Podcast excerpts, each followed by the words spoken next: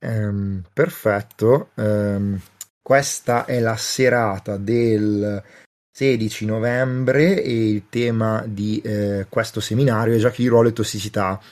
Tra l'altro vedo che Craig fa le bizze, cioè non entra, esatto, come sta dimostrando anche stasera, ma per fortuna c'è Jark, che è il suo gemello cattivo, che invece sta funzionando, per cui la nostra registrazione è salva.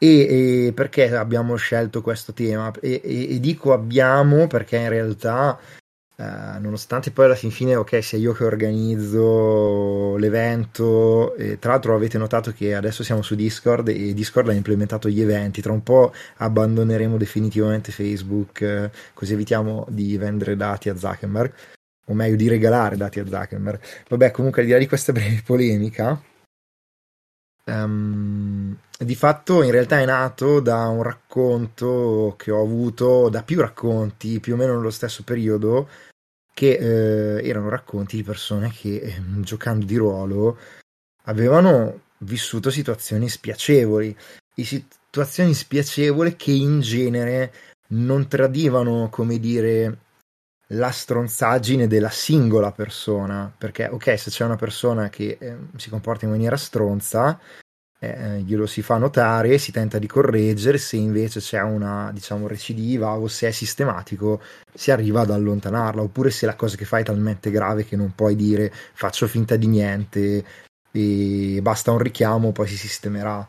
No, eh, sono problemi, eh, per quello che ho sentito, che sono in realtà strutturali all'ambiente del gioco di ruolo. Um, proprio stasera ho dovuto fare una una chiamata, un appello per cercare facilitatori per un evento, e una delle cose che ho detto è stata, per esempio, il facilitatore è un giocatore come gli altri, non è lì per intrattenere gli altri, è lì per giocare con loro, um, che è una premessa che penso tutte le persone che vedo collegate in questo momento um, potrebbero condividere, eh? Poi dopo mi direte voi quando interverrete.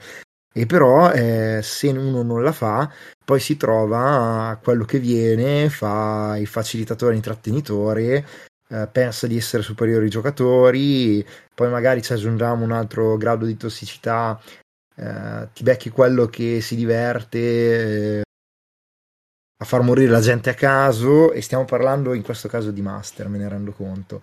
Ma puoi beccare benissimo il giocatore che è lì, f- fondamentalmente è un teatrante mancato, rompe le balle a tutti eh, perché pensa che il gioco di ruolo sia teatro dell'improvvisazione e chi più ne ha più ne metta, e nulla, senza nulla togliere al teatro dell'improvvisazione, però di certo mh, c'è un, entra in gioco un lato performativo che nel mondo dei giochi di ruolo eh, può diventare facilmente tossico. Eh... Ok, vedo già i primi commenti. Spiegel dice magari solo i master facessero morire la gente a caso, e Rugger Fred magari la tossicità fosse solo legata ai master. Allora dico l'ultima cosa e poi dopo, se volete, eh, alzatemi la mano che vi faccio intervenire subito. Eh, su Twitter Paolo Bianchi mi ha chiesto chi saranno i relatori di questa sera, e, e la risposta, cioè la, la domanda è sensatissima, e la risposta va, va, cioè, va bene ribadirla anche qui. E di fatto questi seminari sono, io li chiamo seminari perché non so se esiste un termine migliore, ma sono in realtà de, dei seminari dove ognuno porta la sua esperienza, porta le proprie conoscenze, sia tecniche che eh, da giocatore, e, qui, e quindi qui ragioniamo, non abbiamo veramente dei relatori che noi stiamo qui ad ascoltare facendoci, eh, come dire, eh, infondere dal loro sapere. Eh sì, sono dei dibattiti, dei dibattiti, però io, io li ho chiamati seminari perché di fatto hanno una base laboratoriale, non so, alla fin fine, almeno i primi che avevamo fatto avevano una base laboratoriale, tipo i seminari che si fanno in università, dove in realtà i partecipanti non è che stanno solo ad ascoltare la lezione, ma devono fare qualcosa anche loro, sono partecipi, e quindi questa è la ragione per la quale non abbiamo dei relatori, come dire, blasonati. E poi magari ca- questa cosa potrebbe anche cambiare, cioè se so che devo parlare di un tema e ho una persona che è ferratissima, magari la invito, è già successo, eh. la invito ma la invito come partecipante, generalmente parlando, ecco. Um, io non vedo richieste di parola, quindi vado avanti a dire cose. Um, beh, l'altra l'altra C'è l'altro ambiente che ho trovato io molto te- tossico, è stato per esempio, adesso mi farò dei nemici, ma me li sono già fatti, credo. Um, il gioco di ruolo, eh, scusate, la, um, le Olimpiadi, le Olimpiadi spesso e volentieri portano ad emergere situazioni tossiche sull'ambiente del gioco di ruolo, perché c'è appunto il lato performativo che emerge in tutta la sua idiozia, oserei dire. E, um, E poi vabbè, lì vedi una certa retorica sui migliori giocatori, sui migliori master, con tutte, diciamo, i rituali del caso, eh, ma riguardo alla ehm, riguardo ad altri tipi di tossicità, allora uno degli ultimi seminari che abbiamo fatto parlava dell'inclusività nei giochi di ruolo, e a volte la tossicità riguarda come l'ambiente, generalmente parlando, tratta le persone che giudica non conformi in base a determinati standard, e per cui ehm, beh, mi ricordo quando, diciamo, ho cominciato a giocare io eh, online, ciao Ken, ok, ma scusa Leonardo, se ti è partito il trigger vuoi, vuoi per caso intervenire? Vedo che si è collegato anche Jacopo, e perché, cioè, io a un certo punto non mica potrò parlare solo io. Eh, stavo citando dopo, va bene, dopo, e mi sono incartato, tra l'altro. Eh, ah sì, stavo citando i primi anni nel qua- eh, nei quali mi ero affacciato, diciamo, ai giochi di ruolo indie su internet, e ehm... stiamo parlando del duemilaundici e del duemiladodici, allora era molto comune beccare una certa retorica nei gruppi Facebook contro le giocatrici, questi animali. Eh, adesso per fortuna mi pare di vedere che la situazione sia molto migliorata. Eh, evidentemente l'ambiente ha disinnescato una certa tossicità eh, a riguardo, e um, mi ricordo che per un certo periodo, almeno per noi che costituivamo una community su Google Plus, eh, c'era l'usanza di cercare di avere giocatrici al tavolo per includerle.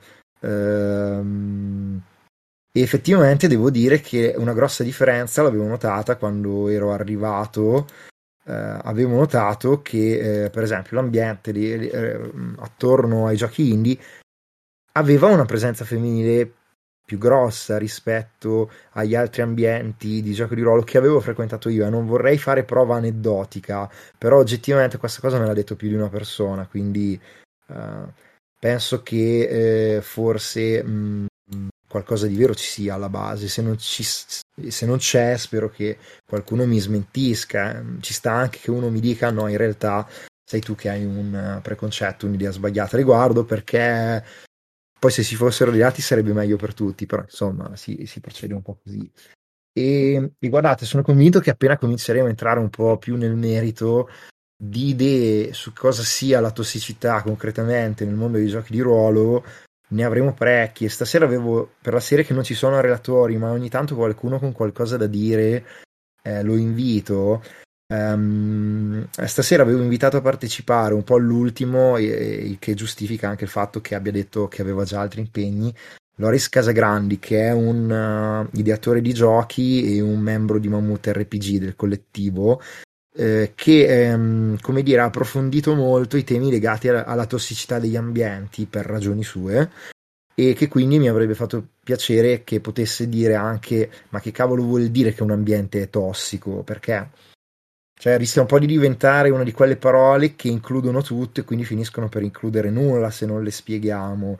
E io, cioè, una, una diciamo una definizione non ce l'ho, cioè se, se ve la dovessi dire dovrei, come dire, ragionarci ora, e direi che un ambiente tossico è un ambiente che eh, eh, maltratta le persone, le fa sentire inadeguate, che mette in atto dei comportamenti che finiscono per escludere o per eh, creare dei rituali sociali che in realtà eh, servono per fare spirito di gruppo, magari in maniera sbagliata, legata a idee che possono diventare anche sbagliate. Questo direi, eh, e non so se sia una cosa precisa, non so se sia giusta, di sicuro in parte rappresenta quello che io penso ehm, riguardo a che cosa vuol dire avere un ambiente tossico.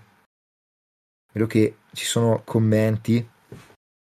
Uh, esatto, Rugger Fred dice che ora ci si è spostati contro le persone non eteronormative, pare, uh, e cita un thread su Io Gioco di Ruolo, che è un gruppo Facebook che mm, non ho letto, uh, il thread dico, però sì, assolutamente, diciamo che le persone non eteronormative in questo paese mm, prima erano invisibili, e finché erano invisibili problemi relativi, ok, c'era l'omofobia di fondo e quindi, cioè, eri soggetto continuamente al tiro al piattello, e adesso invece mh, siccome sono più vocali, giustamente, ehm, tutti quelli che invece sono contro di loro, o per conservatorismo, perché sono proprio stronzi, eh, eh, di fatto poi dopo saltano all'occhio tutte queste situazioni di discriminazione, tossicità. Vabbè ragazzi, ma visto che parliamo appunto di tossicità istituzionalizzata, le battute sugli elfi gay nessuno le ha mai sentite? Queste erano tipo, credo, la cosa più emblematica. Um, tra l'altro um, dice spesso Alex Crisafi, che è un divulgatore, un giocatore, che quando lui aveva um, diciamo puntato il dito contro le battute eh, sugli elfi gay eh, come forma di omofobia nell'ambiente, Eh, c'era stata una levata di scudi, no, ma in realtà questa cosa non la fa nessuno, e invece a quanto pare ancora oggi sono abbastanza diffuse. Eh, um, boh, mi è venuto in mente appunto un classico esempio di tossicità riguardo all'omofobia nel caso specifico. Eh, è chiaro che se tu sei una persona ehm, omosessuale, entri nell'ambiente del gioco di ruolo, non lo vedi come un ambiente inclusivo e non tossico per te, lo, lo vedi come un ambiente nel quale sei sotto attacco. Uh, ok, vai Rugger, chiedimi la parola, se no te la do io, dai, te la sbatto in faccia. Ah, perfetto, ma ho richieste di parola, prima la do a Rugger, dai, dopo a Ken. Vai. Allora, io vi do la parola, ma voi dovete accettare di intervenire, se no la privacy non funziona bene, ricordatevelo. E Rugger non ha capito come si fa a eh, intervenire. Eh, credo che ti arrivi una notifica, io l'ho sempre fatto dal lato, come dire, facilitatore. Cioè... Ok, te la rimango. Invita a parlare. Il bello della diretta. Da nessuna pa- non è che devi semplicemente cliccare sul microfono che è silenziato? No, eh. Vediamo. Mi dice che stai parlando. Eh. Pure ti garantisco. Accept. Che... Ora mi è arrivata la notifica. Mi sentite? Perfetto. Sì. Che ma... mi ha detto un po' in ritardo, e fra l'altro credo che il Discord sia un po' glitchato, perché in alto ho ancora la richiesta di, di parola, ma vabbè. Vabbè, e comunque se, in... okay, se c'era prima uso. Ken, mi, no, non voglio, non voglio sorpassare Ken, dai, allora, la parola ho, a lui. Ho visto che prima è stato una mano tua, potrei aver sbagliato, comunque prima faccio intervenire uno poi l'altro, non è che vi okay, censura, non volevo eh. rubare la parola a nessuno. ehm, no, allora... Ehm, in realtà ho mosso un, un punto importante, secondo me, che forse prima di partire con tutta la, la discussione è bene andare a, a discutere, perché secondo me sennò rischiamo di fare un mischione gigante, ed è di separare, mh, anche se sono chiaramente correlati, quegli episodi di tossicità mh, diciamo che derivano dal singolo, dalla tossicità istituzionalizzata. Esatto. Cioè, cioè secondo me è una grossa differenza tra una massa magari di commentatori che, di, che come il post in questione appunto di prima, che va a insultare eccetera, sminuire, denigrare, fare gatekeeping, a un, un diciamo come si può dire una, una sovrastruttura che può essere anche banalmente la moderazione di un gruppo, la gestione di un evento, che ehm, facilita per certi versi questi tipi di tossicità. Che può anche voler dire banalmente non avere, un tipo, non avere una moderazione di un certo tipo, uh, o mh, situazioni più complesse in cui um, persone che eh, agiscono in maniera tossica sono esse stesse parte magari della moderazione e dell'amministrazione eh, di alcune di queste strutture. Quindi mh, cioè, entrambe sono problematiche, c'è anche l'utente Gian Giacomo X Y Z che va a dire ah sì, cerchi gruppi L G B T perché gli etero sono i veri discriminati eccetera eccetera, e ste cagate qua, è un, è un problema. Ma anche la moderazione per certi versi o l'amministrazione che non agisce in questi thread o che agisce peggiorando a volte è un, è un problema, sempre la tossicità secondo me, ma diverso. Volevo solo dare questa, questo spunto di discussione, secondo me, che è importante. No, no, hai ragione. Mi, tra l'altro mi è fatto venire in mente una cosa che aveva coinvolto me qualche anno fa, quando avevo postato una recensione di Cuori di Mostro due, anzi era Monsterhearts due, era appena uscito, e di fatto mi fu cancellato il thread solo perché era un gioco non convenzionale, diciamo così.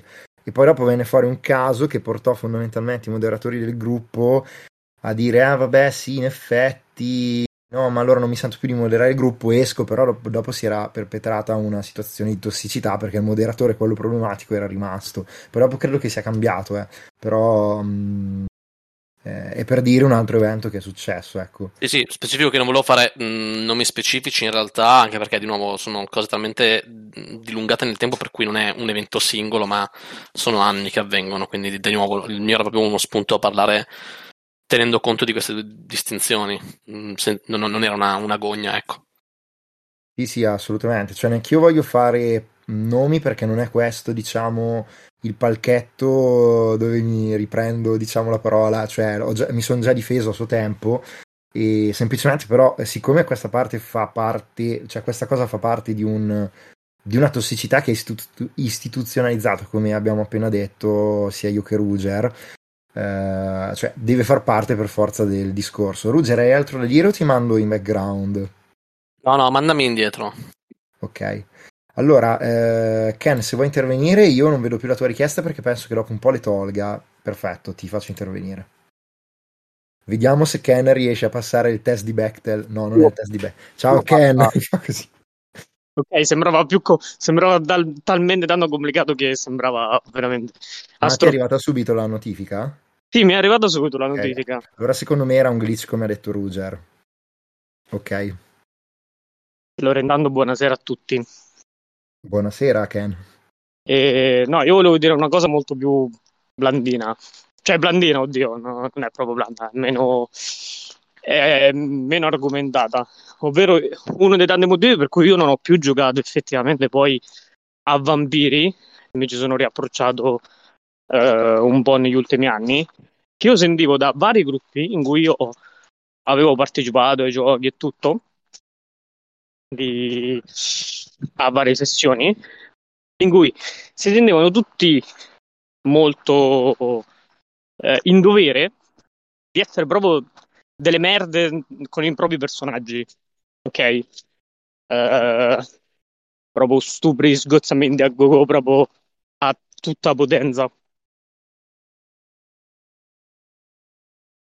Capito, ho capito benissimo quello di cui parla. Questa era una testimonianza che volevi portare, Ken? Sì, era una testimonianza di tipo uh, di una richiesta d'aiuto, non fatemi più giocare a vampiri, tipo. Sì, guarda, ti capisco benissimo perché io vampiri tra cartaceo e LARP l'ho masticato per parecchio tempo. Tra l'altro proprio di recente su Osr, cioè su Ruling the Game, che è il gruppo dei giochi Osr italiani, su Telegram, eh, ho di fatto fatto il difensore d'ufficio di vampiri e alcuni dicevano ah no, ma la comunità era tossica, tutta la comunità era tossica, così... È vero è eh, che nella comunità dei giocatori di vampiri c'erano diversi discorsi tossici istituzionalizzati, tipo quello che hai appena portato tu, e anche a me dava parecchia noia, tant'è che quando ho ricominciato a giocarci io, ehm, cos'è stato l'anno scorso, ehm, l'ho fatto con delle persone di cui mi fidavo, che sapevo che non avrebbero continuato a fare le persone edgy, avrebbero cer- che non avrebbero cercato alibi stupidi, tipo quelli che hai descritto, ah ma tanto siamo vampiri, siamo cattivi, quindi uccidiamo tutti, uh, e cose così. Eh, infatti sembra, cioè, uh, vampiri ti vorrebbe far giocare anche una roba un po' diversa, un po' più intimista, o almeno la quinta ci prova uh, a farla più intimista, solo che poi si riduce sempre al magari facciamo uno sgozzamento di gruppo perché siamo sabba e quindi lo facciamo perché è divertente. Esatto, ehm, Ruger in chat tira fuori il concetto di alibi, del quale abbiamo già parlato in passato, ma che forse vale la pena approfondire. Lo lascerò intervenire lui se vorrà su questa cosa. Uh, vabbè, magari lo dico solo brevemente. Cioè, a volte noi cerchiamo degli alibi, cioè delle giustificazioni un po' povere per i nostri personaggi, che in realtà nascondono la nostra volontà come giocatori di giocare determinate cose per rivalsa e ripicchetta, uh, per, per tutta una serie di nostri problemi personali, ecco. Per cui, ma la mia usiamo... domanda la... scusa, eh, scusami vai, Daniela vai. La mia domanda è: ma se tu giochi per ripicca facendo queste cose, io ho sentito pure la frase eh ma perché io non lo posso fare nella vita reale sta roba? L'ho sentita anch'io, eh, io mi farei alcune domande, eh, io me ne farei tante, sì, anche io. Esatto, ehm, farei alcune domande su chi dice queste frasi e mh, non lo so, mi vergogno, io vi, vi giuro che se giocassi, perché nella mia vita non posso fare certe cose, mi vergognerei di dirlo, però va bene così. Eh... Anche io mi vergognerei, però certa gente ne è fiera, quindi ecco, sì, questo ovviamente è una bella testimonianza di tossicità. eh, Vampiri avrebbe bisogno di ricostruire tutta una serie di cose, ogni tanto ci provo a farlo e per fortuna in realtà parlo con delle persone che la pensano come me, o per sfortuna, perché in realtà dovrei riuscire a convincere quelli che poi dopo rag- fanno questi ragionamenti, però va bene, non so, non è che sono qui a immolarmi per la community di vampiri. Ehm, allora Ken, se hai altro da aggiungere dillo adesso, se no intervieni dopo, se no do la parola a Osiride. No, no, mi rimettimi in background. Ok, perfetto. Osiride, hai lo scettro della parola. Ciao, sono Osiride. Uh... Il, era interessante, ho trovato interessante quello che diceva Rugger Fred, tra la differenza tra un individuo tossico e una comunità tossica. Però io, per esperienza diretta, io credo di aver fatto attivamente quasi tutti i tipi di tossicità possibili, credo di averli fatti veramente tutti, ehm, da, dal teatro, dal finto teatro di improvvisazione al... al sessismo sbagliato, perché, non, perché erano tutte cose che non capivo. E eh, il, è vero che non è un individuo tossico a fare una comunità tossica, ma è solo, una comuni- è solo un individuo consapevole o una comunità consapevole che possono evitare gli esempi più faciloni della tossicità. Se riprendiamo l'esempio dell'elfo gay, finché Non, non, non entri in, non correli le due cose, rimane solo una battuta stupida che, che fa in qualche modo stupido, fa anche ridere come fa ridere la parola cacca quando la dici in giro. Non so se mh, sono riuscito a spiegarmi abbastanza. Assolutamente, secondo me, cioè, e hai ragione. Guarda, nessuno qui ha la bacchetta, nessuno qui è nato sano, nel senso che la tossicità nel gioco di ruolo ce l'ho portata anch'io, eh, eh ma il discorso, eh, come dici tu appunto, che eh, consapevolizzare determinate cose aiuta poi dopo come individui a creare amb- ambienti più sani, e a questo punto ma- marginalizzi, cioè, le situazioni di tossicità, che è quello che bisognerebbe fare. Cioè, se c'è qualcuno che si comporta in maniera tossica, glielo dici, lo correggi, e se c'è recidiva, se non c'è comprensione, se non c'è volontà di modificare un comportamento che danneggia l'ambiente e le altre persone, che è cosa più importante, è ovvio che lo devi escludere.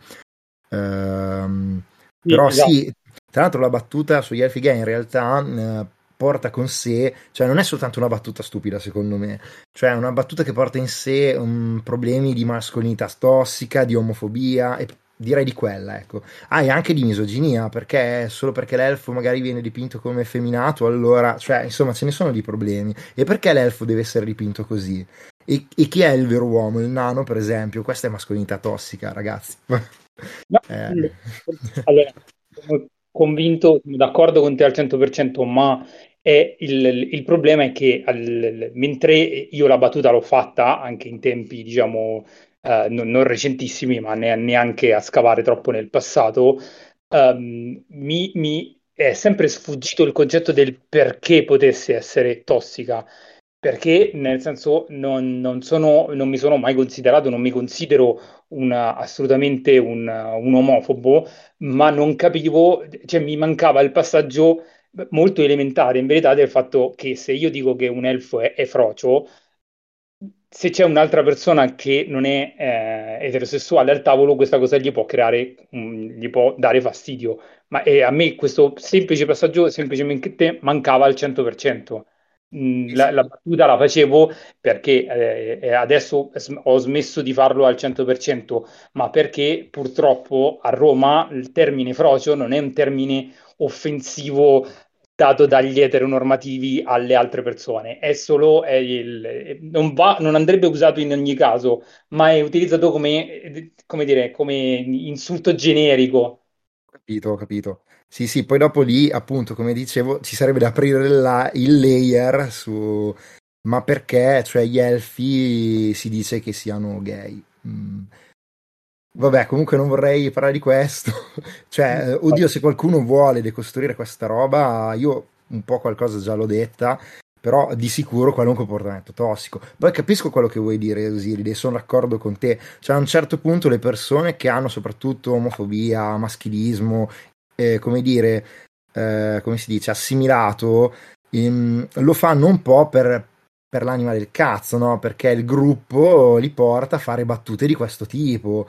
Poi magari loro, come altri comportamenti più attivi, non discriminerebbero, però il fatto di avere questo sottotesto sempre presente è comunque una forma di omofobia che poi eh, li porta a non, a non essere veramente inclusivi. Eh, anche se, per esempio, poi dopo non è che li trovi in giro che fanno gli assalti con le armi a, alle persone che Eh, non rispettano la loro eteronormatività, però eh, anche solo offendere verbalmente una persona, farla sentire non accettata, è comunque una forma di violenza, eh, e per cui no, andrebbe decostruita se vogliamo rendere inclusivo e meno tossico l'ambiente. cento per cento. Poi, poi mutami perché sennò vado avanti, eh, certo. Anche perché poi ho altre cose da fare.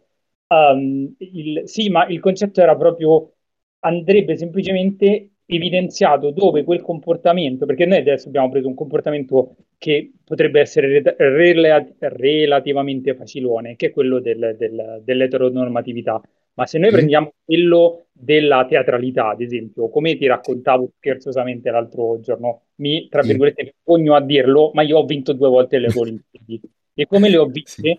Essendo la persona più casinista al tavolo, ed era yeah. molto facile vincere così le Olimpiadi, veramente molto facile, ma finché mm. dieci anni dopo averle vinte non mi sono reso conto di quale problema stavo creando al tavolo. Per mm-hmm. me devo farlo così, è proprio un problema di consapevolezza, cioè se le cose non... è normale non capirle se nessuno te le spiega. Ah, assolutamente. Tra l'altro tu, cioè, mi fai, mi fai ricordare una cosa, eh, una de- delle mie grosse critiche alla tossicità dell'ambiente delle Olimpiadi è che di fatto il giocatore che veniva premiato era quello che non faceva giocare gli altri giocatori, perché gli parlava sempre in testa, non gli faceva fare le cose, eh, li opprimeva, eh, gli diceva come dovevano giocare. Ah, giusto, un nuovo, una cosa che eh, non vedevo da un po', ma mi è capitato di recente di vedere, sono i giocatori che fanno writing room, cioè fanno il gruppo di sceneggiatori e dicono agli altri come dovrebbero giocare. Non è che gli dicono, ah, ma potrebbe essere questa cosa, cioè lanciano idee al tavolo, perché questo a me pare sano. Parlo dei giocatori che rompono le balle agli altri per giocare in un determinato modo e dicono, no, ma questa cosa non ha senso per il tuo personaggio, ma come ti permetti? Scusa, il personaggio lo gioco io. Questa è tossicità, vabbè. E, ok, Osiride, hai qualcosa da aggiungere o ti do la parola a Leonardo? No, dai, dai. Perfetto.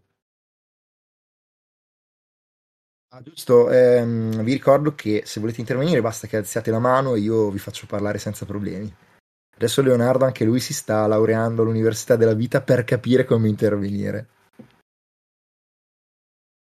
Non ce la farà. Uh... No, ce la fa. Leonardo? Oh, guarda, mi, mi sentite? Sì, ti sentiamo. Tutti, sono Leonardo. Eh, appare in cima allo schermo, era troppo difficile capire eh. che premere accette. Va bene, allora io qui rivolgo pubblicamente una critica a Rugger che prima non ha visto il banner in cima allo schermo. No, scherzo, perché aveva detto che aveva glitchato, quindi lo perdoniamo. No, ma neanche io l'avevo trovato, eh. Comunque. Allora, eh, io come sai ho più cose, anche perché penso che questa discussione, questa um, talk, questo um, seminario sia anche nato da qualche nostro di, qualche discorso che si fece forse addirittura qualche mese fa. È il eh, principale colpevole di questo seminario. Eh sì, sì. Però di, qualche, di qualcosa ne volevo parlare magari anche dopo. Ora volevo mettere un attimo l'appunto, eh, non tanto sul... Eh, Eh, sulle Olimpiadi, ma eh, collegata ad alcuni eh, eventi eh, scolastici, ora non voglio fare il nome, che poi come premio finale al, al gruppo di ragazzi che venivano eh, giudicati, tra virgolette, migliori, eh, potevano accedere alle eh, Olimpiadi. Allora, eh, io mi sono trovato eh, a, a dover leggere questa tipologia di programma Eh, di questi, diciamo, di questo gruppo che doveva andare nelle scuole, e eh, fra i vari punti c'era la valutazione eh, delle persone al tavolo.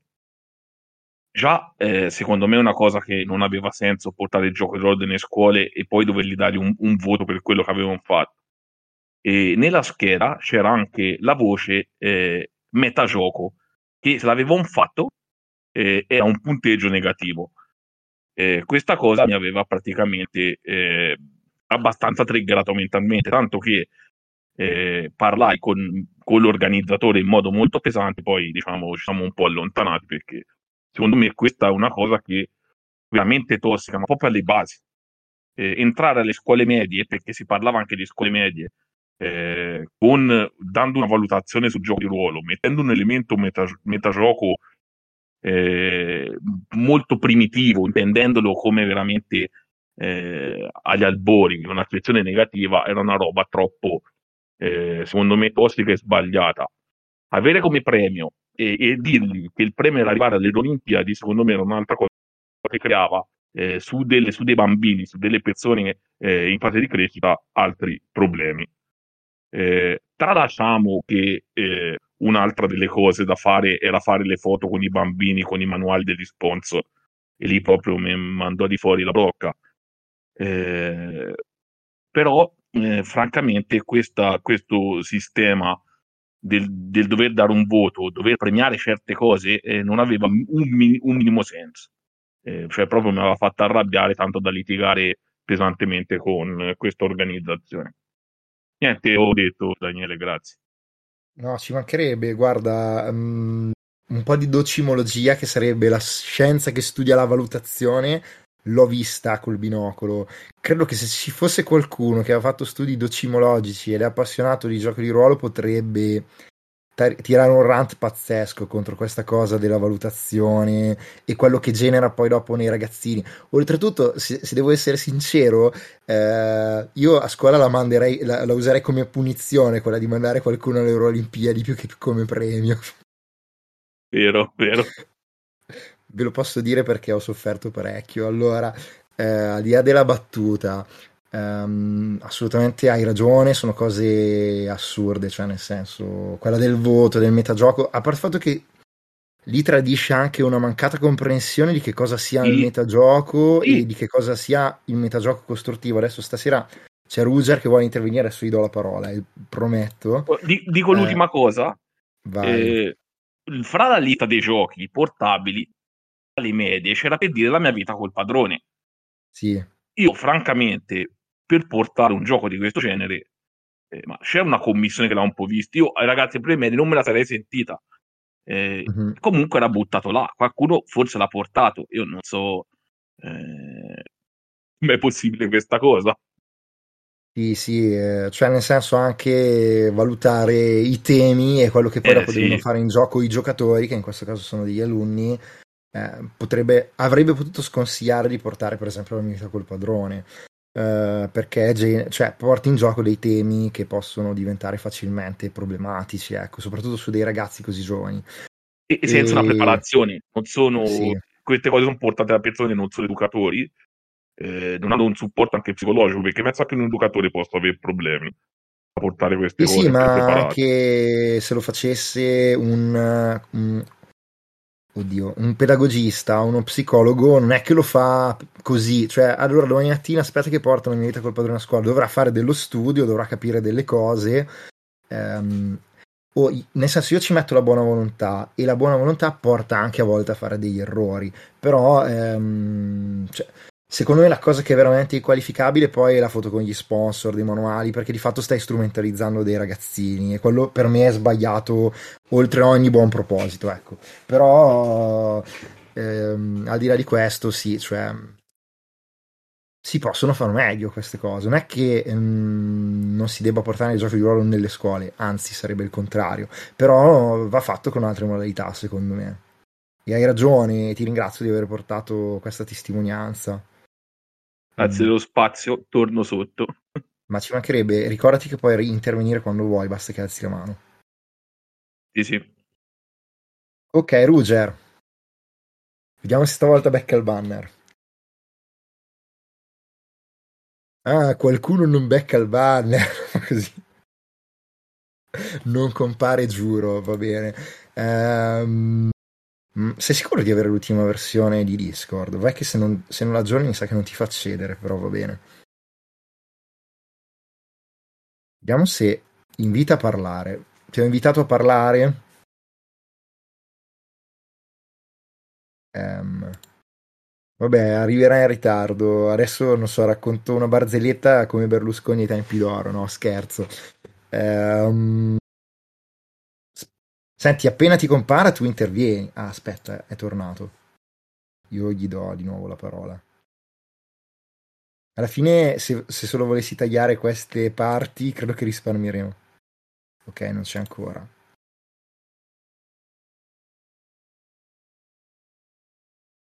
Oh. Ah, eccola, arrivata. Arriva, arriva a quanto pare con trenta secondi di ritardo, ma va bene. Ok, va bene. Eh, allora, ho in realtà un paio di aneddoti allacciandomi a quello...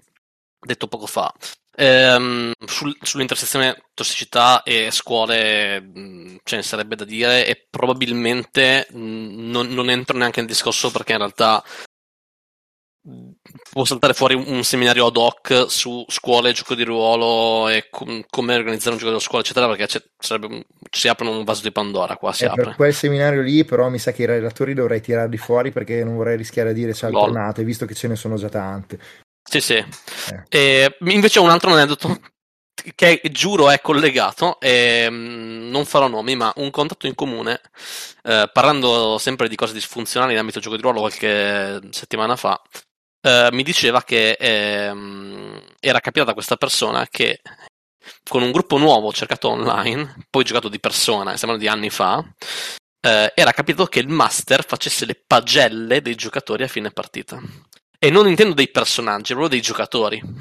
E mi ha screenato e mandato alcune di queste pagelle. E c'è una cattiveria umana uh, che è... non so neanche come esprimerla. Cioè, è proprio roba del tipo uh, non interviene quanto, quanto vorrei, sta sempre in un angolo, non parla, cinque su dieci. Magari la prossima settimana darà di meglio. Um, e la cosa interessante che notavo è che i voti bassi erano tutti legati a uh, giocatori o giocatrici, principalmente giocatrici, che non intervenivano abbastanza, e i giochi al- i voti alti erano quasi tutti dati a azioni che hanno avuto successo in gioco fighe. Tipo a un critico uh, decapita il mostro all'istante, otto su dieci. E questa cosa che secondo me è estremamente problematica e si ricollega a un altro concetto tossico, è quello del, della questione del bravo giocatore. Tra l'altro legati ad eventi casuali del sistema sì, di gioco. Sì, che non fra, l'altro, fra l'altro, che è D and D come possiamo immaginarci qua. Um, se faccio venti e faccio critico, non è che sono bravo io, è andata bene che il dado statisticamente mi ha fatto venti. Non, non sto scherzando, con cose comunque i voti più bassi del tipo può anche non presentarsi la prossima volta, capito? Come se Mamma fossimo mia. a un esame scolastico. Secondo me... questa è proprio una, una diapositiva, vorrei dire rara, ma non è secondo me così rara di alcuni gruppi, che poi non si rendono conto di questa cosa. Cioè, nel momento in cui ti viene l'idea di fare una pagella per i giocatori, e la fai, e la realizzi davvero, mh, non credo che questo passi come comportamento tossico. Quindi secondo me siamo, siamo ancora in una situazione in cui noi qui adesso, dodici stronzi, stiamo parlando di eh, tossicità, cos'è la tossicità sistemica dal basso, eccetera, eh, ma c'è una grandissima fetta del settore di giocatori mh, che non si rende conto che comportamenti del genere sono estremamente problematici, e quindi spesso mh, credo che quando avvengono discussioni anche mh, tra persone del settore, come è successo di nuovo in gruppi qualche settimana fa, Um, i punti di vista siano talmente diversi per cui quando una persona dice ah questo, questo problema, questa cosa è un problema, questa cosa uh, è tossica, uh, l'altra parte um, non ha gli strumenti per, per identificare in che modo questa cosa è tossica.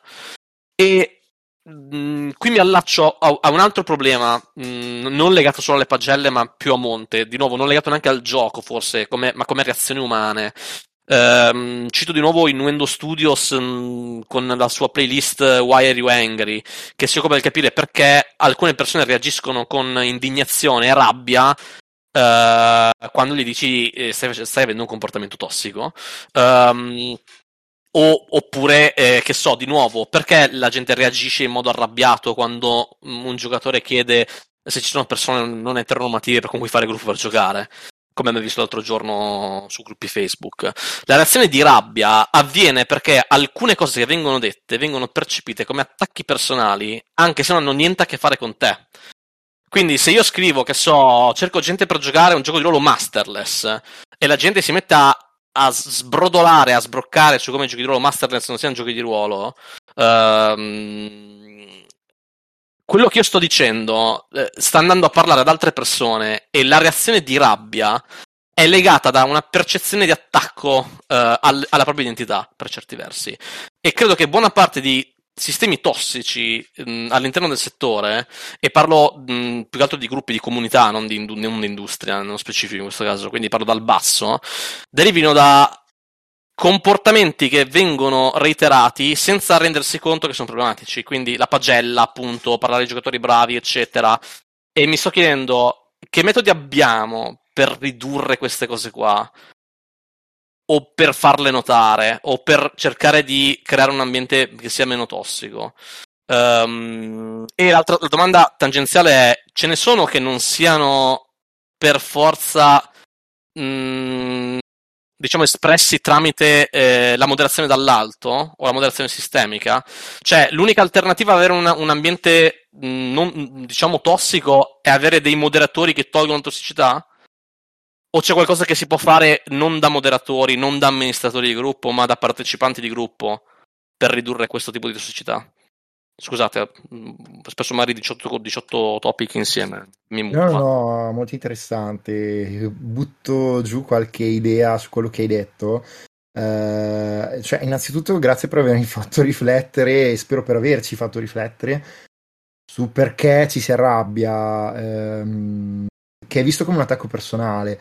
Sai, io... Um, e penso che siano due cose collegate. Ho sempre pensato, oddio sempre, da quando ci ragiono sopra, ho pensato che si reagisca con rabbia perché è un attacco al tuo privilegio. Uh, cioè, ti vedi attaccato nel tuo privilegio, forse in quello che sei. Tu giustamente dicevi, se cerco un gioco um, senza G M, uh, in questo caso, ah, perché se giochi a un gioco col G M allora sei scemo, ma chi l'ha detto? Sto cercando un gioco senza G M. Eh, poi magari c'è qualcuno che li ha fatti anche questi discorsi, eh, però mh, solo perché cerco un gioco senza G M non vuol dire che io automaticamente mi ascriva a quel discorso lì.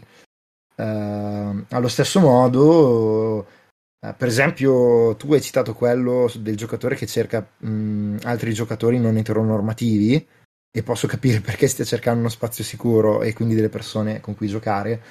Eh, mi ricordo che la prima volta che vidi questo problema era quando delle giocatrici cercavano altre giocatrici per giocare, eh, e c'erano le, le reazioni sempre offese da parte di giocatori di genere maschile, che fondamentalmente rispondevano piccati: ah, ma perché, cosa, insomma, i maschi cosa vi hanno fatto, insomma, o altre cose, perché mh, ti senti attaccato tu, ma tu cosa c'entri con la situazione di queste persone?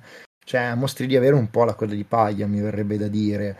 eh, o forse ad- adesso non voglio correre nell'errore, perché a volte quando succedono queste cose ehm, noi che magari questo errore non lo facciamo, non lo facciamo più, cioè reagiamo indignati, che, perché in parte lo siamo, in parte forse a volte dobbiamo anche mostrarci indignati per far vedere che questa cosa non l'accettiamo, però alla fin fine la persona che la fa mh, non sempre ha una spiegazione del perché quel comportamento è, è problematico, e non avendo una spiegazione del perché non può neanche capirlo. E per cui è un po' il discorso che c'è per esempio adesso con i Novax, no? Che ovviamente secondo me sbagliano, secondo la comunità scientifica sbagliano, ma finché sono continuamente mh, presi per il culo e non gli si spiega, non si tenta mai di, disin- di disinnescare questa ghettizzazione, è chiaro che loro non potranno che estremizzarsi nelle loro posizioni che sono problematiche. Uh, vedo che qualcun altro vuole intervenire e gli do la parola adesso. Roger, non è- hai altro da aggiungere? No, non stai mm, no, no, anzi, mi ero mutato apposta proprio per lasciare spazio agli altri. Perfetto, e allora lascio intervenire Spiegel, che spero possa vedere il banner tra trenta secondi. Non vede il banner. Mm. Bene, per la prossima volta mi invento dei mini giochi da trenta secondi da fare mentre la gente interviene. Ciao Spiegel. Eccomi, mi senti? Sì, ti sento. Ok, qui è Spiegel. Ehm, aveva alzato la mano quando Ruger aveva chiesto se c'è qualcosa che si può fare che non sia la moderazione all'alto per ridurre la tossicità dell'ambiente. Io non sono sicuro di avere una risposta, però ho il mio caso personale di, di come ho iniziato a lavorare io, per esempio, sul togliere eh, la mia tossicità e come l'ho visto comunque avvenire all'interno di un ambiente. Mm, tu penso c'eri anche tu in quel periodo, Daniele, a grandi linee, quindi penso che tu abbia capito a che periodo mi sto riferendo. A grandi certo, linee. E anch'io avevo dei problemi di tossicità in quel periodo, se ricordi. Buono, tantissimi. E, mm, ma come li avevo io? Cioè, come, come ho detto prima nella chat, eh, chiacchierando con altri, eh, sul c'era cioè qualcuno che aveva fatto notare che ci sono giocatori che fanno la loro versione. Eh, che, che giocano esclusivamente mh, personaggi donna e li fanno sempre, diciamo, con uh, li, li rappresentano in modo abbastanza misogino, via. E, mh, quindi cosa succede? Dico, anche io ero in quel modo intorno ai quindici diciotto, probabilmente anche di più, anche venti anni. E che succede? Ho cominciato a lavorarci. In che modo, però? È successo che all'interno del nostro ambiente tutto un gruppo di persone, chi più chi meno, eh, hanno iniziato a interessarsi al tema e hanno iniziato a parlarne, eh, a spiegare perché, perché era problematico, perché non era problematico. Il guaio è che ci sono stati comunque un sacco di problemi, nel senso tantissime persone hanno rifiutato eh, comunque a priori il discorso, come ho visto fare eh, poi più volte in futuro. Cioè non... Um, no, No, non so quale sia il modo giusto di approcciare l'argomento, perché io non, probabilmente non l'ho visto approcciare in un modo che abbia evitato i conflitti, ma il guaio è che se ci stanno X persone all'interno di un ambiente che ehm, fanno loro eh, atteggiamenti tossici e, li fan, e diventano eh, loro atteggiamenti identitari, eh, credo sia molto difficile, sinceramente, riuscire a smontarli senza evitare, passami il termine, un conflitto con queste persone. Eh, assolutamente. Faranno necessariamente resistenza. Ma eh, dall'alto la questione è il moderatore arriva e ti taglia le gambe. Ti banna, ti cosa, ti blocca, ti dà i richiami e quant'altro. Dal basso hai altri utenti come te che fanno cagnara con te. Mo, la possono fare in modo buono, la possono fare in modo cattivo, ma io purtroppo sempre quello ho visto succedere e nella mia esperienza è anche stato efficace perché, perché comunque determinati eh, litigati o quello che era ha messo in moto poi tutta una serie di ragionamenti e di cambiamenti che mi hanno portato e hanno portato altre persone, tra cui te Daniele, ma anche altre persone che noi conosciamo, a eh, diciamo valutare, a rivalutare il loro modo di intervenire all'interno degli ambienti. Sì, assolutamente. Per esempio, se devo portare una testimonianza personale, è stato parlare con persone che mi avevano appunto spiegato e fatto ragionare su alcune cose che pian piano mi ha fatto rendere conto che certe cose non potevo più farle. Ma anche perché ti fa rendere conto delle conseguenze che stai avendo sulle persone. Esatto. Ma cosa hanno dovuto fare questo? Hanno dovuto prima chiedere, cioè creare un ambiente per cui eh, determinate persone improvvisamente appartenenti a categorie che di solito si esprimevano poco, sì, generalmente parlando, eh, donne, cioè sì, donne, ma ragazze o persone appartenenti a realtà più marginalizzate, quindi non ci setero. Per esempio, che in un ambiente dove le battute sui gay ci stanno ogni tre per due, sì, non è che sei esattamente incentivato a dire a me sta cosa non è che fa impazzire. È molto più probabile che tu stai zitto e o interiorizzi e ti senti di merda, oppure a, un, a una certa semplicemente ti togli. Sì, dipende uh, da quanto ci tiene a quell'ambiente, ma è una cosa che non è avvenuta soltanto nel mondo del gioco di ruolo. Uh, adesso che sto cominciando a seguire gruppi un pochino più politicizzati, uh, mi capita, per esempio, vedo lo stesso identico discuss- uh, la stessa identica discussione uh, negli ambienti tipicamente di sinistra, in cui emergono persone comunque appartenenti a realtà marginalizzate, quindi magari, um, quindi magari donne trans, quindi magari eh, persone non cisetero o persone di colore o simili, che comunque iniziano a far notare: guardate raga, che l'ambiente che abbiamo trovato fino adesso non sono la fine del mondo, e, ed è un problema. Che succede? Che se a queste persone dai voce, ascolti la loro voce e gli stai dietro, il tipo di ambiente migliora. Se tu escludi a priori il loro intervento, e a livello identitario lo farai perché per te è identitario usare le loro identità come insulti, come sfottò, come barzellette, come motti, come, come cose di questo tipo, e quindi releghi quelle persone, la loro esistenza, a insulti e barzellette, che non è esattamente l'ideale se vuoi avere un clima in cui a- ci sono anche loro. Sì, sì, assolutamente. E solo che davvero io non trovo un, una soluzione diversa dal basso, e dal basso è quella che ho vista funzionare più spesso. In genere dal basso supportato dall'alto è la cosa migliore e, che, che ho visto io. Ehm, sostanzialmente crei un ambiente per cui a quelle persone eh, dai la libertà, eh, dai la possibilità di esprimere se stesse.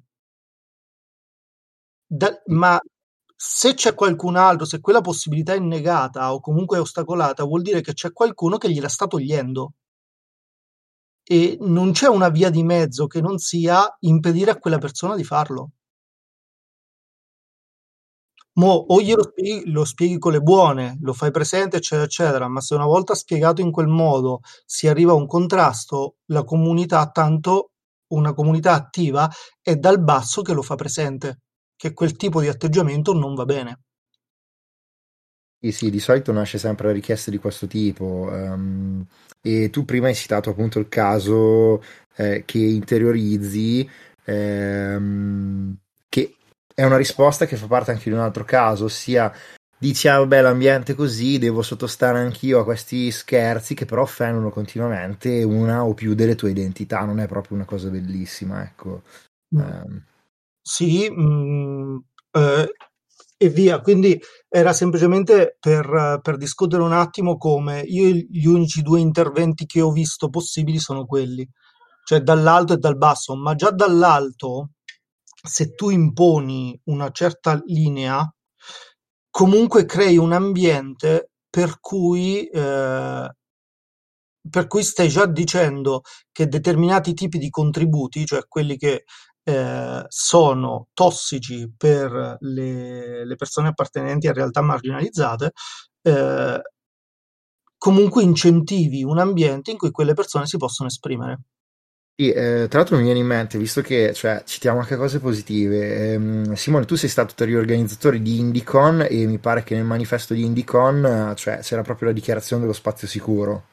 Sì, c'era una cosa di quel tipo, ma già per esempio una delle cose che, ehm, che mi capitava mh, anche lì sulla questione ti porti sempre dietro delle tossicità che non sai di avere o delle problematicità che non sai di avere. Lei a Indicon ci fu una persona, Embi, Che, che disse, ehm, avevamo messo, io e Giulia eravamo stati alla, non sono in grado di pronunciarlo, Knutpunkt, eh, Ruger mm. stava morendo dentro, eh, e, dove avevano i badge con i tuoi pronomi sostanzialmente, e, che è un'idea che riprendemmo, eh, le persone ci cominciarono a scherzare sopra. Sì. Eh, ma tra, tra le altre cose io incluso, eh. E, mh, non percepì nitidamente il problema finché non me l'hanno fatto notare.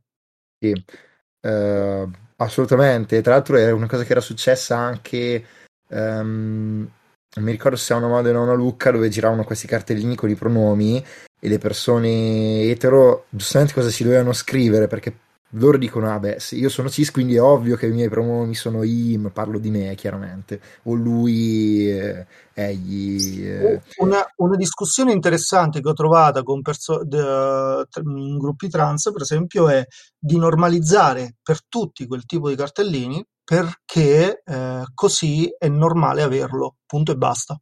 Sì, esatto, perché passa il concetto che appunto eh, sei tu che... De- determini, cioè dici agli altri qual è il genere nel quale ti riconosci. Esatto, eh, per esempio alla, um, all'evento alla Knutpunkt eh, c'erano lì per esempio c'erano caselle da colorare invece di da, da spuntare invece sì. Di un campo libero. Io non l'avevo valutato, il campo libero ti apre alla gente che, che ci scrive elicottero da guerra. Sì, esatto, eh, perché il problema era quello. Uh... E io non l'avevo valutato perché? Perché neanche io consideravo che scherzare su quel tipo di cosa, eccetera, potesse essere problematico. E stai ridicolizziando lo strumento. Come?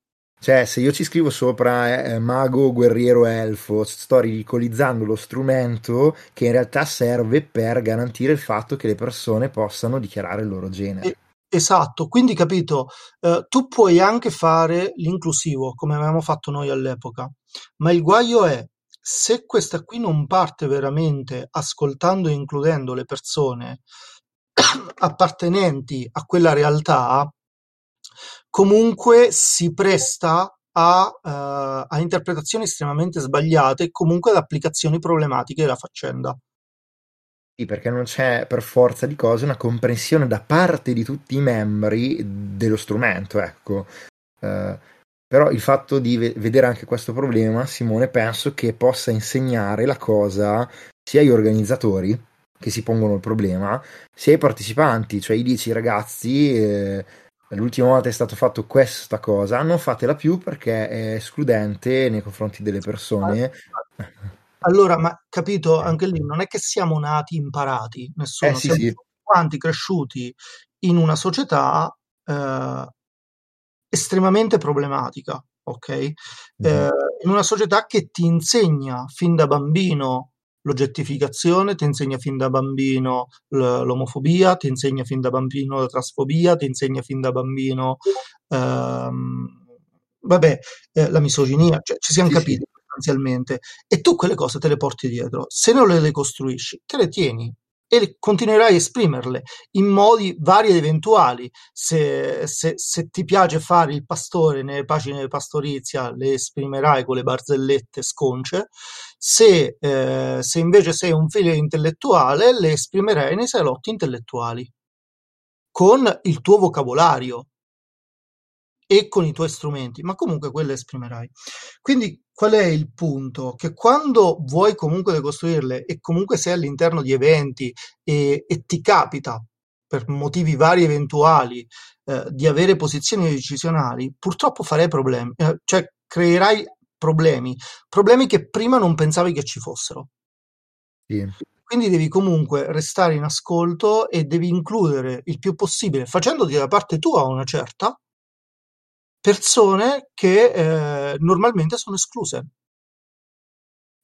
E non è che ce n'è altro, nel senso il, il punto è anche quello, mh, a una certa il, quello che devi far tu è toglierti e lasciare voce agli altri, che è quello che, che comincio a dover fare anche io, perché ormai è un pochino che sto parlando. Ok. E, mh, però capito, era mh, giusto per mh, un paio di cose sul uh, quello che ho visto in ambienti diventare inclusivi, Uh, come li ho visti diventare inclusivi, eccetera. Ah, questo tra parentesi, poi stacco veramente, ha portato anche alla polarizzazione di determinate situazioni. A che cosa ti riferisci? Perché non capisco.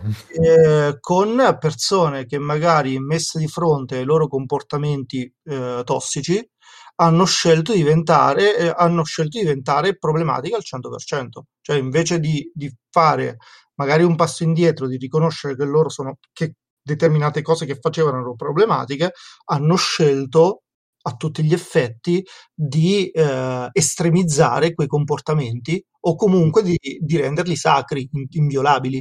Sì, guarda, capisco perfettamente eh, a che cosa ti riferisci e capisco che cosa significa. Eh, ora che ci penso l'ho visto avvenire, sì, per cui mi è chiarissimo. Cioè, quando avverrà sì. quello lì, un'altra cosa che... Eh, Che, che ho visto e che devi essere pronto a fare e preparati a perdere degli amici. Eh, potrebbe succedere anche quello, sì sì. Mm. Eh, preparati a rivalutare amicizie e tutta una serie di cose. Eh, e io non so se c'è una soluzione, una roba di questo tipo. A una, una certa ognuno farà le scelte che farà. E... comincio a togliermi, ok? Ok, va bene, ti ringrazio per questa riflessione, per queste testimonianze. Guarda, non ci stavo minimamente ragionando, ma hai fatto benissimo a tirarle fuori. È il senso di fare un seminario a più voci. Allora, eh, non abbiamo richieste di parola. Siamo alle ventidue e undici. Di solito questi seminari durano un paio di orette, il che vuol dire che quando cominciano ad arrivare le undici si va per staccare. Um... Non vorrei sbagliare, forse l'ultima volta abbiamo sforato di parecchio, però ammetto che non mi ricordo precisamente. Um, comunque, come vedete, abbiamo tirato fuori un sacco di roba già, già adesso. Um, abbiamo tirato fuori veramente tantissima roba e... Um, E tra l'altro, vabbè, vi, vi dicevo all'inizio che io adesso ho l'onere di tenere alta, diciamo, l'attenzione, che mh, mi sto proprio in questi giorni confrontando con mh, la responsabilità di creare mh, un evento eh, di gioco di ruolo, e effettivamente quando mh, cioè non è che lo fai da solo, lo puoi anche fare da solo, nel mio caso però ci volevano altre persone che facessero da facilitatori, no? E, mh, e ci ho ragionato, non ci avevo mai ragionato, non avendo dovuto organizzare eventi di questo tipo negli ultimi anni, perché di fatto io non ho mai organizzato una convention, per cui a maggior ragione non mi sono confrontato, diciamo, con questo problema. E questo problema è di dire, ma le persone che io chiamo a fare da facilitatori hanno veramente, eh, come dire, chiare alcune cose? Um, Cioè che se qualcuno fa battute omofobe al tavolo, questa cosa non è accettabile, um, che eh, devono evitare di continuare a portare avanti i soliti in-joke tossici, non so, sul G M che fa cadere le rocce e tutti muoiono, altre cose di questo genere, che se qualcuno al tavolo ha un problema, eh, questo problema è un problema di cui il tavolo si deve prendere cura e, e non è un problema...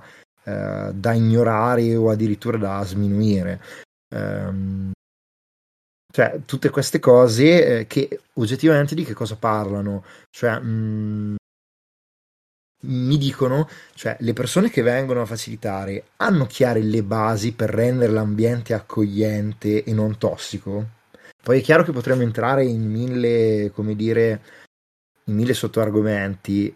eh, Allora, come si chiede la parola? Mi chiede Simone Bonetti. Simone, basta che in basso dovresti avere una, un pulsante di mano alzata e io vedo mostra richieste, ma voi dovreste avere o chiedi la parola o chiedi di intervenire, una cosa del genere. L'iconcina della manina, insomma. Tra l'altro dovrebbe esserci anche da cellulare, eh, non solo da, da P C o da, o da client web.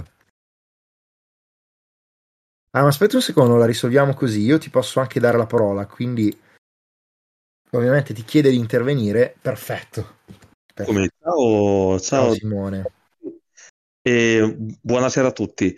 Eh, Lupus in Fabula, vengo da due settimane in cui ho parlato di utilizzo de- di gioco o, e di giochi di ruolo dal vivo o nell'ambito della formazione.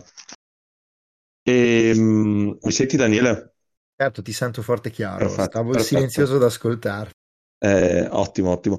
E, mh, ho voluto la parola perché ho insistito molto sul, rispe- sul rispettare la sensibilità dei partecipanti. E, mh, quindi ho parlato, per esempio, di sistemi per mettere momentaneamente in pausa il gioco, che cosa vuol dire per un facilitatore dover affrontare un momento di crisi, cose di cui noi magari abbiamo già parlato, ma chi è fuori da questo mondo, comunque da questo mondo affrontato con una certa ottica, non ha molta, mh, non ha molta confidenza. E la cosa interessante è che la mia platea era di persone appunto non abituate al, a giocare ehm, come possiamo esserlo noi, o che non conoscono le potenzialità del gioco come le possiamo conoscere noi. E, e il tema del rispetto delle sens- della sensibilità delle persone eh, si, è, si è rivelato dirompente, cioè importantissimo. Oh, ric- hanno saputo riconoscere molto velocemente come un LARP possa porti le persone a mettere in gioco se stessi in maniera profonda. E, e faccio l'esempio dell'A R P perché è molto immediato.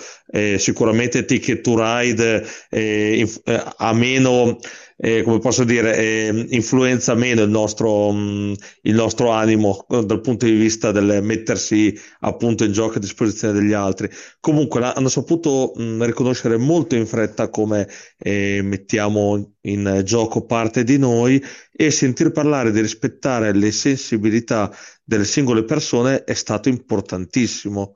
E, dall'altra parte mi chiedo perché eh, molti giocatori navigati non abbiano questo riflesso, e la risposta che mi sono dato è che ragionino per pattern precostruiti da abitudini, abitudini non, ovviamente non positive, e che, come stiamo dicendo, devono essere scardinate con, eh, con tanta pazienza per vedere appunto eh, il mondo del nostro hobby più inclusivo, più, eh, più accogliente, eccetera, eccetera.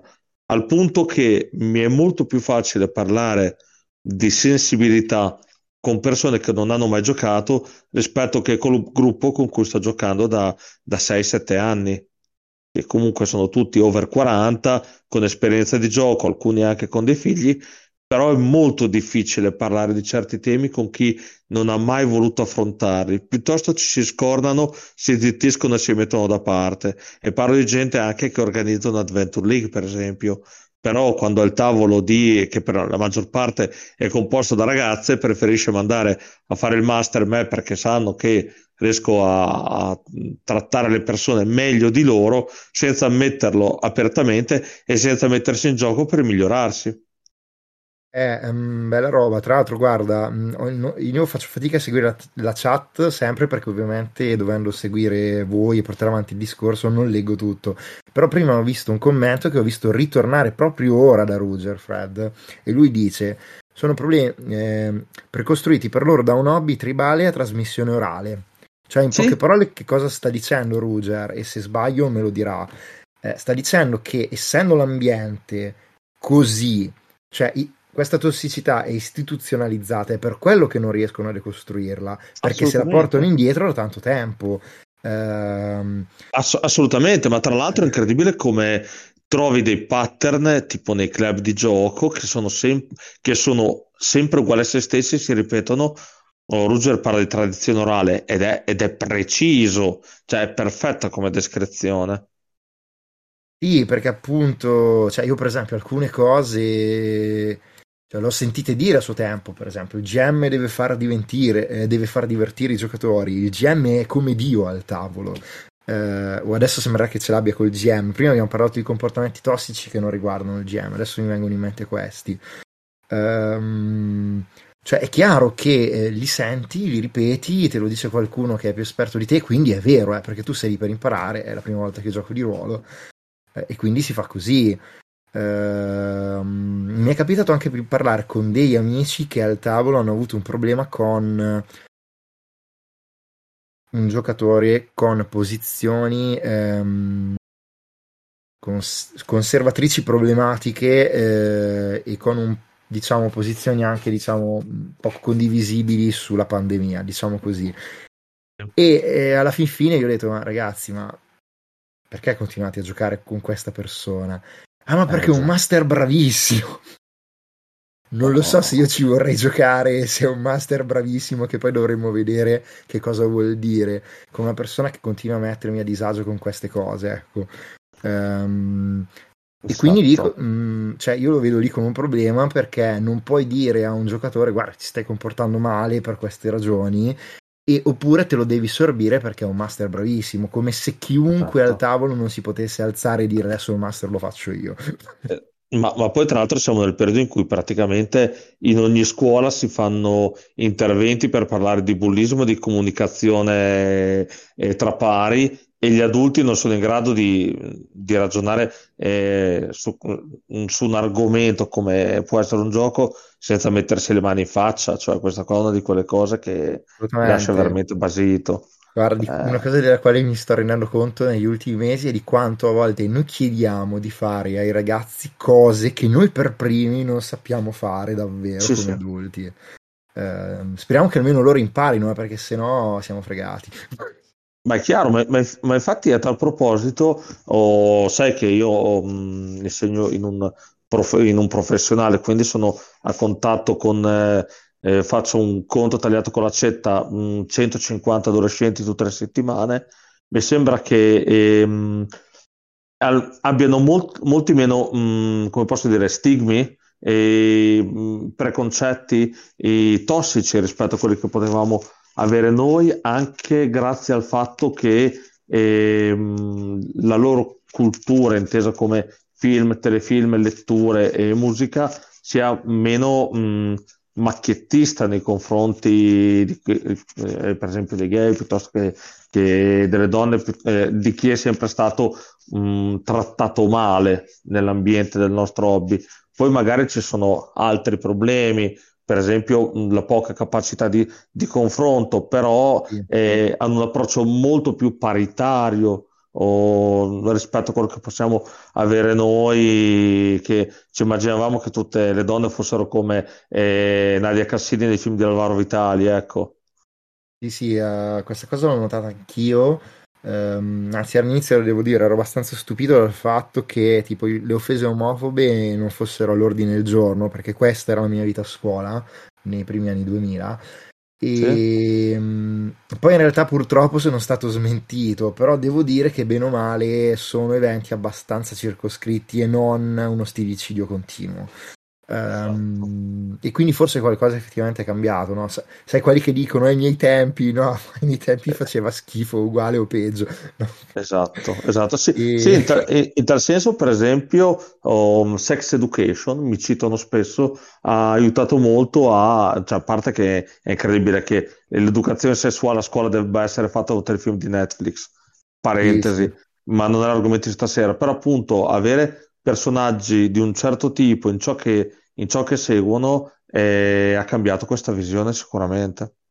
Sì, sì, è una cosa che ho notato anch'io. Adesso non so se qualcun altro ha altre testimonianze di questo tipo, nel caso sono ben accette. Eh, anche perché abbiamo cominciato, cioè non abbiamo propriamente cominciato, ma abbiamo parlato dei giochi di ruolo a scuola e, e quindi secondo me parlare anche di scuola e giochi di ruolo non è assolutamente un argomento fuori tema.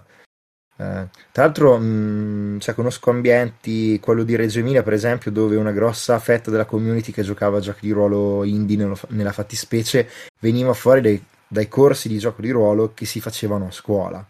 Eh, noi a scuola non ce li avevamo, avevamo i corsi di teatro, eh, adesso magari ce li hanno, non lo so, eh, non seguo più da così vicino eh, la vita dei corsi pomeridiani dell'Itis di Cremona. E... Beh, eh, guarda, eh, io ho notato in tal senso che c'è molto più apertura nel proporre il gioco come mezzo. Io, io faccio, oltre che insegnare in questo professionale, partecipo a diversi laboratori pomeridiani dove magari si parla per esempio di uso consapevole della rete e il fatto che presento il progetto gamificandone una parte e utilizzando i giochi da tavolo per parlare di determinati argomenti è visto molto bene. Veramente ah, molto guarda, bene. Mh, io una cosa che ho notato riguardo a questo argomento è che rispetto a diversi anni fa, eh, cioè una volta se uno diceva ah, questa cosa la affrontiamo con il metodo di apprendimento del roleplay, cioè ti ridevano dei dietro, dicevano che non facevi un cazzo e che perdevi tempo. Adesso invece a, a volte qualcuno addirittura te lo propone, dice ah ma questo argomento si potrebbe fare tramite roleplay oppure tramite giochi, e per cui boh, forse qualcosa veramente è cambiata. Assolutamente. Dai, eh. diciamo che ci sono delle persone che l'hanno esperito da giocatore, che ne hanno intuito potenzialità e adesso sono nelle stanze dei bottoni, questo sicuramente aiuta. Sì, sì, eh, probabilmente questo ha aiutato, devo dire, probabilmente questo ha aiutato. Eh, boh, speriamo, cioè, speriamo che da questo punto di vista, cioè siamo, forse è vero che siamo solo all'inizio, anzi lo spero, perché potrebbe diventare molto più, come dire, ehm, sdoganata, ecco, come, come metodo di apprendimento. E... E, e niente, comunque ti ringrazio tantissimo per questi interventi. Hai altro da dire a riguardo? No, direi di avervi, no, no. Di avervi detto tutto, dai. Grazie Tanto, mille per avermi dato la parola. Aggiungo soltanto una cosa, che forse partendo proprio da, mh, dalle scuole, dal normalizzare anche a scuola che esistano questi, queste modalità di gioco di ruolo, lì è con fini didattici, però è chiaro che non è che diciamo che sono cugini, no? E di fatto è lo stesso, è lo stesso medium che usi con finalità diverse, sì. eh, e quindi a volte anche con modalità diverse, perché se cambiano le finalità cambiano anche le modalità. Non dico che sia proprio la stessa cosa, però è chiaro che secondo me, da, da mezzo ignorante che sono, è molto più facile passare dal gioco di ruolo con finalità didattiche a quello con finalità ludiche, piuttosto che dal gioco di ruolo con finalità ludiche a quello con finalità psicoterapeutiche. È molto più complicato e molto, molto diverso, tra l'altro non lo possono fare tutti, ecco, neanche quello con Beh. fini educativi, però insomma ci siamo capiti, ecco. Assolutamente, um, assolutamente. Uh, ok, vedo che Rugger vuole intervenire, quindi eh, procedo con lui.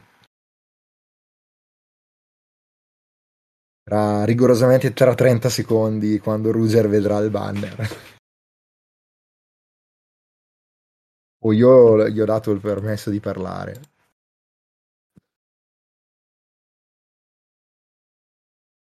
Uh, vedo che c'è anche Moni Red Fox che, che ci saluta. Ciao Moni, se vuoi intervenire anche tu puoi alzare la mano. Eh, spero che adesso, a proposito, grazie Rugger per aver fatto lo schemino che spiega dove si va per alzare la mano. E io non ho mai, non, non ho mai partecipato a un seminario su Discord da...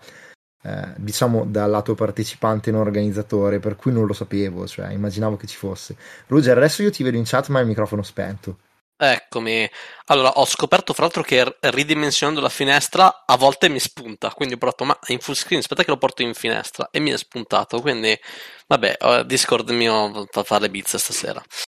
Ehm, comunque Simone, il buon Simone mi ha riportato un altro aneddoto, in realtà sempre legato alla questione del gioco di ruolo, legato alle scuole e in parte anche a quello che hai detto, cioè eh, alle differenze tra gioco, na- gioco di ruolo nato per essere formativo didattico, quindi magari fatto con un team in- anche intersezionale di appunto non solo game designer ma game designer, educatori, psicologi, come magari si fa alla Østerskov, Østerskov in Danimarca, a gioco di ruolo nato per essere, se vogliamo, di intrattenimento e poi cooptato magari per fare eh, terapie o altro.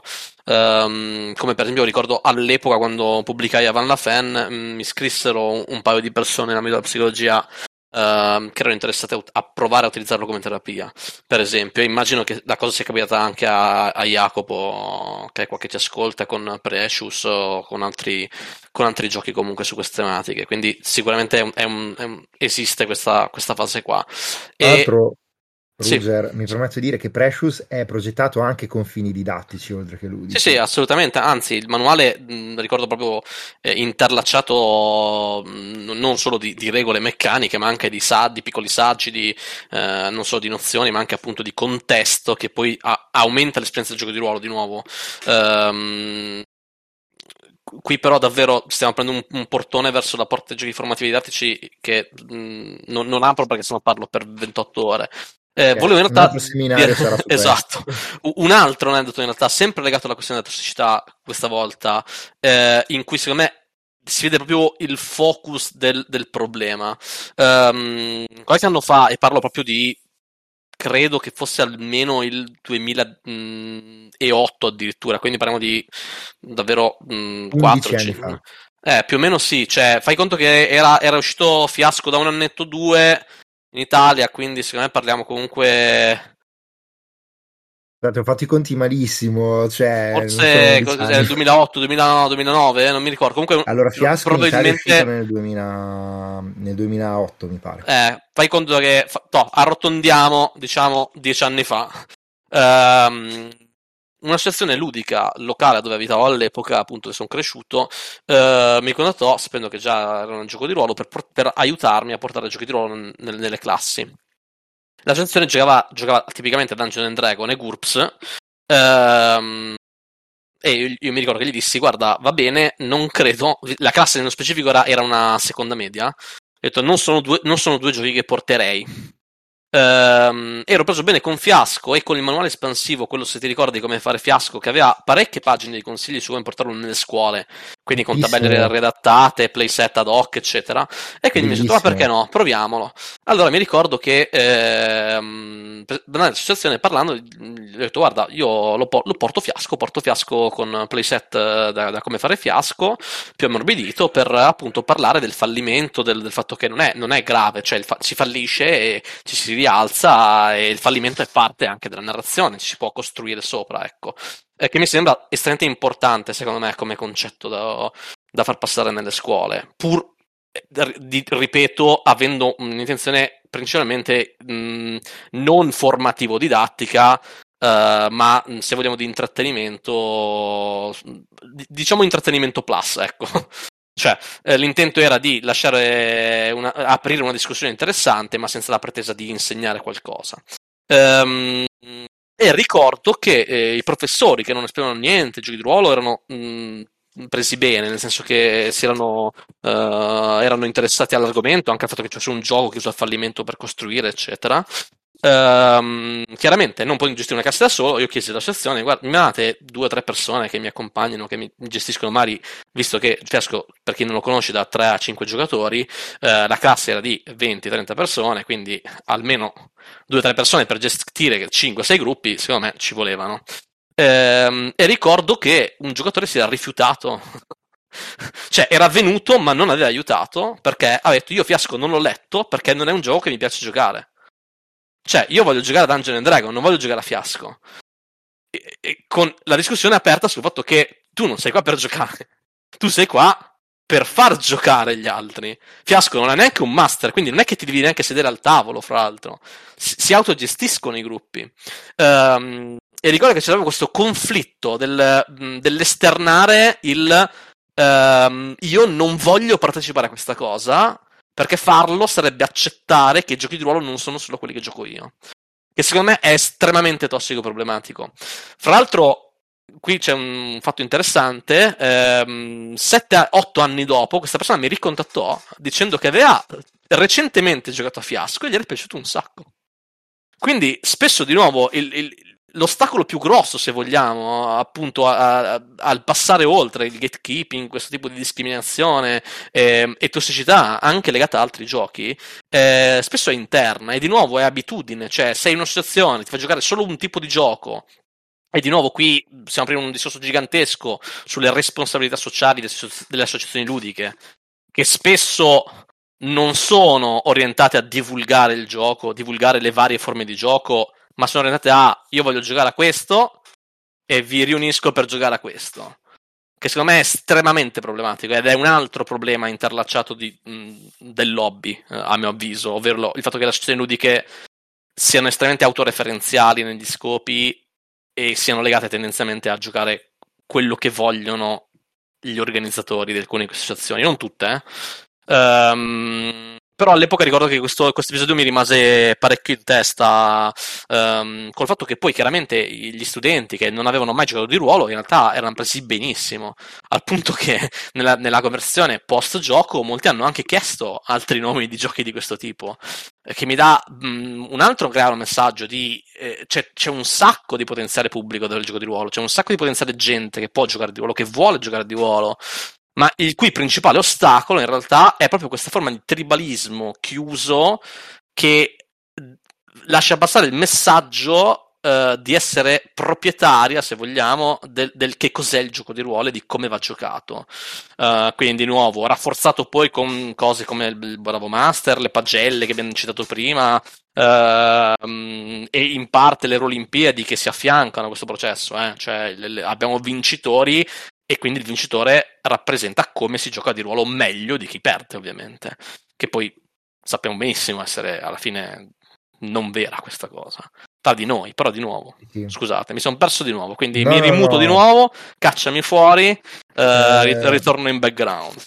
Guarda, adesso passo la parola a Elios e a Leonardo che hanno chie- l'hanno chiesta. Prima volevo soltanto fare un brevissimo commento che era, me lo sono dimenticato, um, ah no, che voglio dire che è vero che a volte le associazioni diventano soltanto vogliamo fare questo ad libitum per sempre, però non vorrei troppo, cioè lo so che tu non intendevi questo, ma ci tengo a dirlo espressamente. Per fortuna conosciamo anche associazioni, viene in mente la Contea di Rolo, eh, per citarne una, che il gioco di ruolo lo diffonde, lo diffonde tutto, fa giocare le persone e le include. E, e poi ci sono anche altre iniziative che includono le persone, mi vengono in mente, cioè mi viene in mente il gioco di ruolo al buio, per esempio. Per ah cui... sì, certo, certo. No, no, no, l- l'ho anche detto prima... Mh... in parte che non era, cioè non tutte le associazioni ovviamente, e non, giuro non voleva essere un, un not all man, cioè eh, sì. È chiaro che ci sono delle associazioni che sono secondo me un esempio lodevole di, di alternative alla classica associazione che si unisce per giocare, sì. eh, in parte le ho viste queste nelle grandi città, credo sia più facile vederle, e mh, viceversa le più problematiche le ho viste nei, nei piccoli posti in cui magari non hai neanche un'associazione alternativa. Mm, come sì. Banalmente dove sono cresciuto io all'epoca a Mantova c'è, c'è un'associazione, quella c'è, cioè vuoi andare a giocare o giochi lì o non giochi, e quando vuoi giocare il programma è eh, abbiamo sette fasce di Dungeon and Dragons, una di Pathfinder, una di GURPS, e quello è sì, o giochi di ruolo così o non giochi di ruolo. Poi negli ultimi anni sicuramente, come hai detto tu, anche G D R al Buio e un sacco di altre associazioni intenti positivi hanno inizia a diffondere anche in maniera secondo me più, più accessibile il gioco di ruolo, sicuramente. Ok, eh, dopo questa breve parentesi, eh, Ruger, ti mando davvero di nuovo tra il pubblico e faccio intervenire Elios, che mi pare abbia alzato la mano prima. Adesso vediamo se Elios eh, dimostrerà di non essere un boomer e cliccherà sul banner per intervenire. Pronto Elios? Non ti si sente, hai selezionato il microfono corretto per parlare, dall'ingranagione in basso. Non sta andando. Sì, eh, non lo so, mi sembri uno mh, de- dei martelli a impulsi che si usano su Arrakis per evocare i vermi delle sabbie. Non ti riesco a sentire, allora ascolta, ti mando di nuovo in background, vedi se riesci a guardare le impostazioni di Discord, nel frattempo do la parola a Leonardo, rialza pure la mano. Allora, torniamo a Leonardo.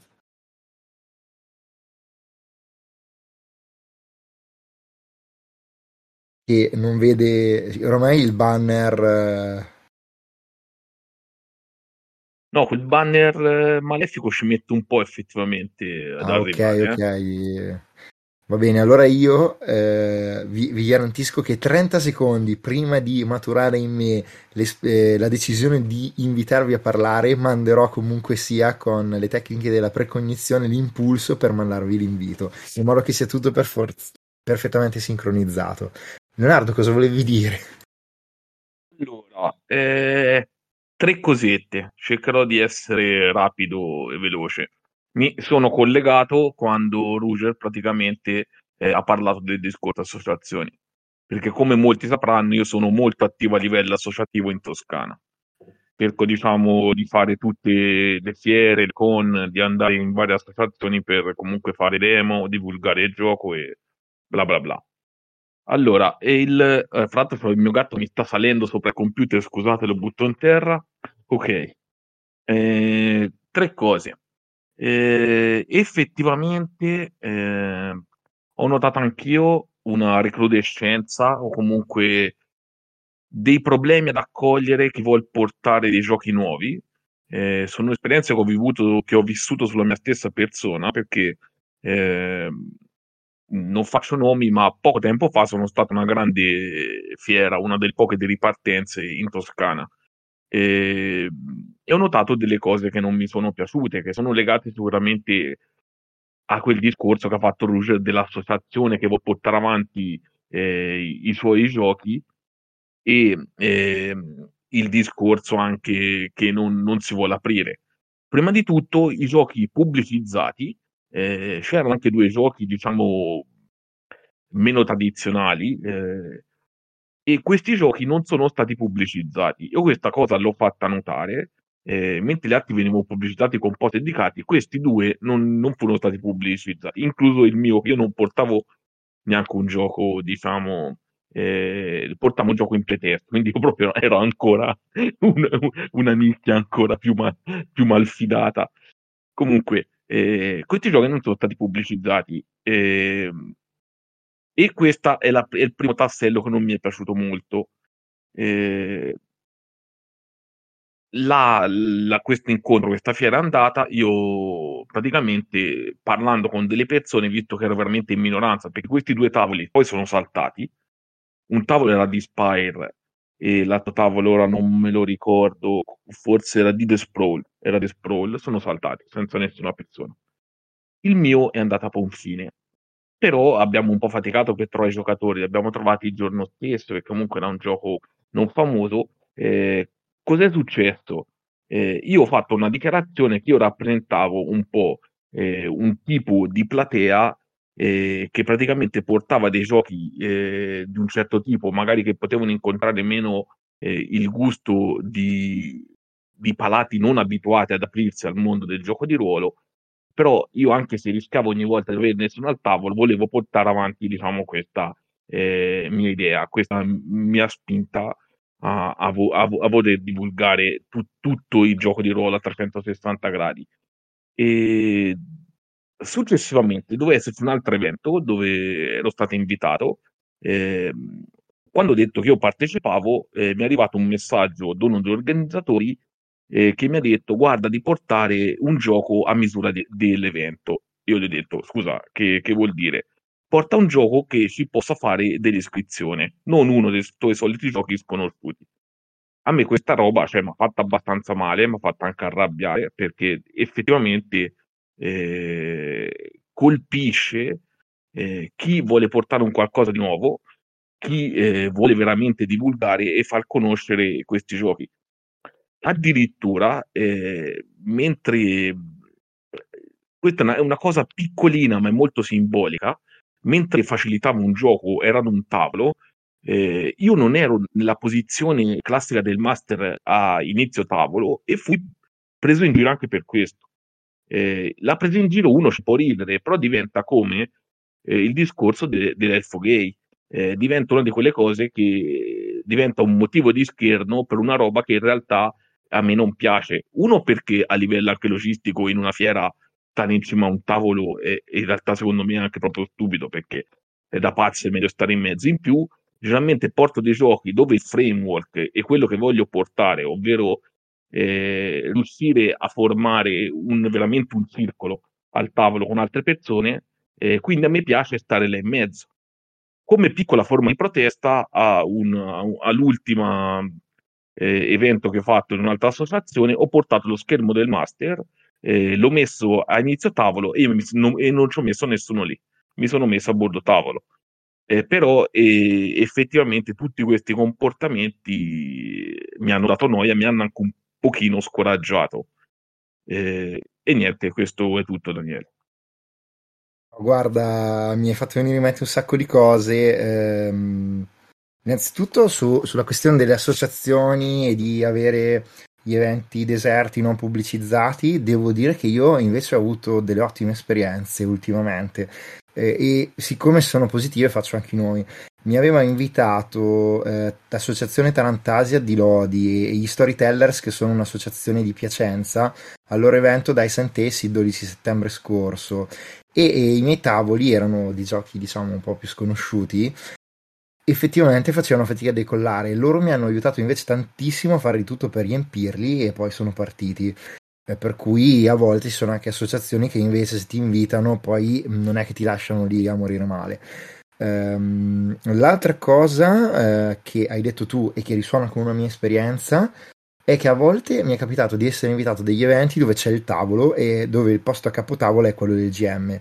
In alcuni casi mi fanno sempre un po' sorridere, la sedia è più bella, vabbè comunque la sedia del G M è più bella, e, e anch'io mh, non di rado, tant'è che per esempio a Fabcon sono stato quest'estate, non c'era la sedia più bella però c'era il posto a capotavolo, eh, a capotavola perdon, mi sedevo spesso invece eh, a lato insieme agli altri giocatori, anche se in quel gioco era prevista la figura di G M e la dovevo fare io, un po' per normalizzare il fatto di non essere quello più importante al tavolo. E mi è capitato anche di recente, eh, ho portato Wolf, Wolf Spell, che è un gioco che è scritto su uno schermo, anche se poi non usa lo schermo come materiale di gioco, non nascondi niente.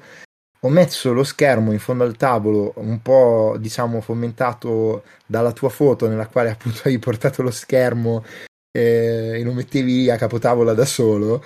E, e quindi ho lasciato per tutta la durata della partita questo schermo a capotavola con la parte dell'illustrazione, che è l'unica illustrazione che trasmette il color del gioco, rivolta verso tutti i giocatori, me compreso, mentre io ero seduto con i giocatori, anche se quel gioco prevede una figura di G M ed ero io in quella situazione.